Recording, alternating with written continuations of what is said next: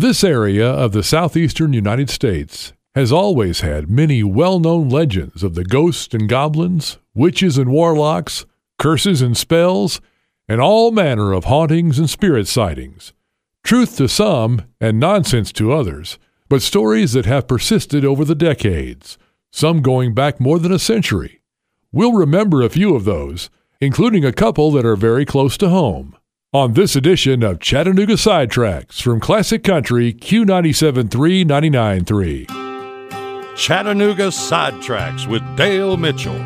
Looking at the places, people, and things that make the Chattanooga area so unique and special.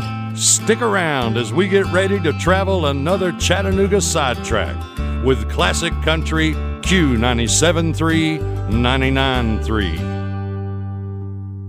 Legends and stories of the paranormal abound in the South. In Tennessee, there's the story of the Bell Witch in Adams, Tennessee. Legend has it that a land dispute caused Kate Bates to promise from her deathbed to haunt her neighbor John Bell.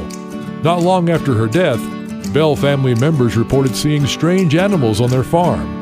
The Bell family believed that Kate Bates continued to torment the family until years later when John Bell died of a mysterious illness. Once Bell was dead, Kate retreated to a cave near Adams, now known as the Bell Witch Cave. Residents in and around Adams claim that strange things have continued to happen in the area, and visitors to the cave claim to have seen or felt the presence of the witch.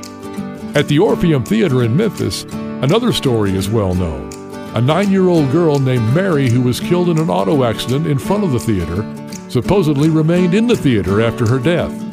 Guests at shows in the venue claim to have met young Mary, who is said to watch and enjoy shows in the theater from a balcony seat in section C5. Others claim to have seen Mary, who they claim is friendly to staff and guests, dressed in white and dancing in the theater hallways. And it's also believed she's responsible for making lights flicker and doors slam. Another supposedly haunted location is Loretta Lynn's home in Hurricane Mills, Tennessee. The property is rumored to be the final resting place of Civil War soldiers buried there. For years prior to her recent passing, Loretta had shared stories of bizarre occurrences during her time living on the property. Many times, visitors to the home have claimed to see a woman dressed in white and two Civil War soldiers. Also, among the supposedly haunted locations in Tennessee are two no longer in use prisons. The Tennessee State Prison in Nashville was used for 96 years before closing in 1992 because of overcrowded conditions. Its history includes some of the state's most dangerous criminals and many riots and jailbreaks. People who have been inside claim to hear sounds of clanging cell bars, blood curdling screams, and footsteps in the halls. The Brushy Mountain State Penitentiary operated for over 100 years before closing in 2009 and was Tennessee's first maximum security prison. The prison is famous for housing convicted Martin Luther King assassin James Earl Ray, who escaped with six other prisoners in 1977. The escapees were all captured three days later. The prison is open today as a historical site, and there have been accounts from visitors who claim to have been touched, shoved, scratched, and growled at during their visits. Others have claimed to hear the sound of clanging on the prison bars.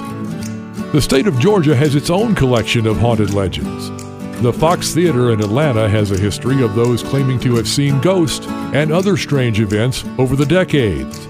Visitors claim to have seen apparitions of men and women in the theater, all dressed in attire from the Victorian period. The Ellis Hotel in downtown Atlanta is the site of one of the worst tragedies in state history.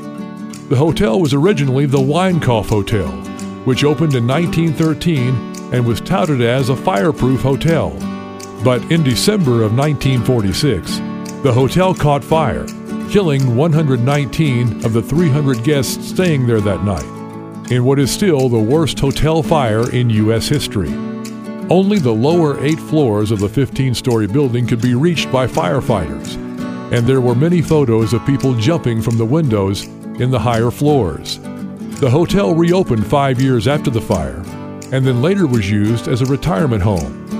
After becoming vacant for several years, it was renovated and reopened as the Ellis Hotel in 2007. Guests there have claimed to smell smoke, and hear fire alarms going off at the time of the original fire. Another supposed haunted location is the Wink Theater in Dalton. Some believe the theater is haunted by the ghost of a construction worker who died on the site during the building of the theater. There are several allegedly haunted locations in the Chattanooga area. One of those is a room in the historic Read House Hotel in downtown Chattanooga. Room 311 has been said for years to be haunted. One story claims the room is haunted by the ghost of Annalisa Netherly, who allegedly was found brutally murdered in the bathroom of room 311, supposedly by a spurned lover. Another version of the story claims that Annalisa was the spurned lover and died instead of a broken heart, and not violently. But regardless of how it happened, her ghost has been believed by many for decades to haunt the room. The spirit is also thought to have a particular dislike for men, and particularly men who smoke. Amy Petulla of Chattanooga Ghost Tours says the existence of the ghost was quite real to one guest who stayed in the room many years later. He had come in and he wanted room. The only room they had left was room 311. They weren't going to rent it out to him. He was like, I ain't afraid of no ghost, you know. So they uh, rent it to him. He gets his, his driver, whoever, to, to carry his bags upstairs. He's up there maybe 15, 20 minutes, comes running down in his boxer shorts, made his guy go back and get his luggage, would not go back in the room for anything. So apparently, you know, she didn't like him too much either. Another interesting occurrence of room 311 came during the extensive renovations of the Read House less than 10 years ago. During construction, when crews were ready to begin demolition and remodeling of room 311, they could not get in the room as the door would not open. It could not be opened by key or by trying to break the door down. Finally, crews got inside the room by sawing an opening in the door. When it comes to other ghost stories of this area, the story of Old Green Eyes has been widely circulated for decades. This alleged ghost is said to haunt the Chickamauga battlefield in the Chickamauga and Chattanooga National Military Park. One story claims the ghost is the floating head of a soldier killed in the Civil War battles there that is searching for his missing body. Others have said it is a spirit known to Cherokee Indians. Amy Petulla says there are other theories about Old Green Eyes. There are different people that will say different things about what Green Eyes is. Um, there's a fellow named Mark Volz who has written a, another book, and he says Green Eyes is what he calls an elemental, which is something really, really, really old that could have developed one way or the other, and he thinks it kind of developed bad, and that it's responsible for some of the bad stuff that happened there. I've heard um, story several times that that it's some sort of cat. Some people will say like a tiger-sized cat. You know, it's, it's green eyes you're seeing glowing.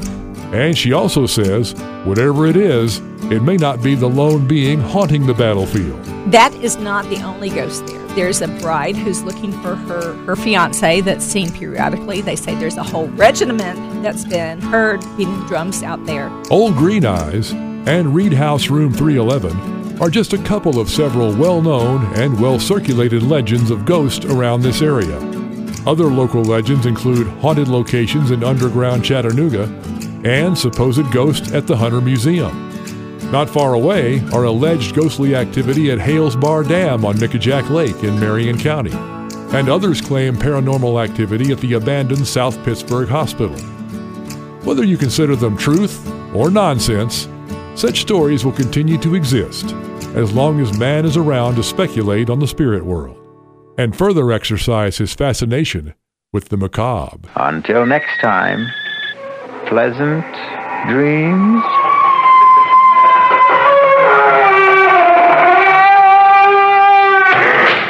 We hope you enjoyed this edition of Chattanooga Sidetracks. Be sure to subscribe to Chattanooga Sidetracks on your favorite podcast player or service, and make sure to join us again soon when we take another trip down Chattanooga Sidetracks, a production of Classic Country, Q973 993.